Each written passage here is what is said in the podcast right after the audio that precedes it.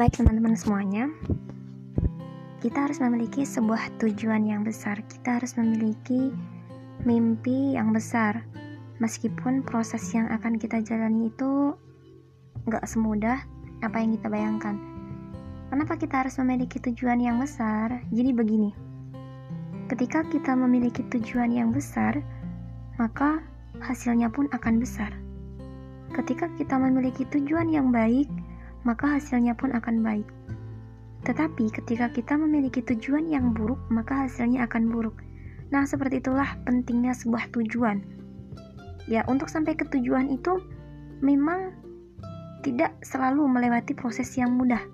Kita pasti akan melewati bagaimana tanjakan-tanjakan, bagaimana terjalannya jalan yang akan kita lewati.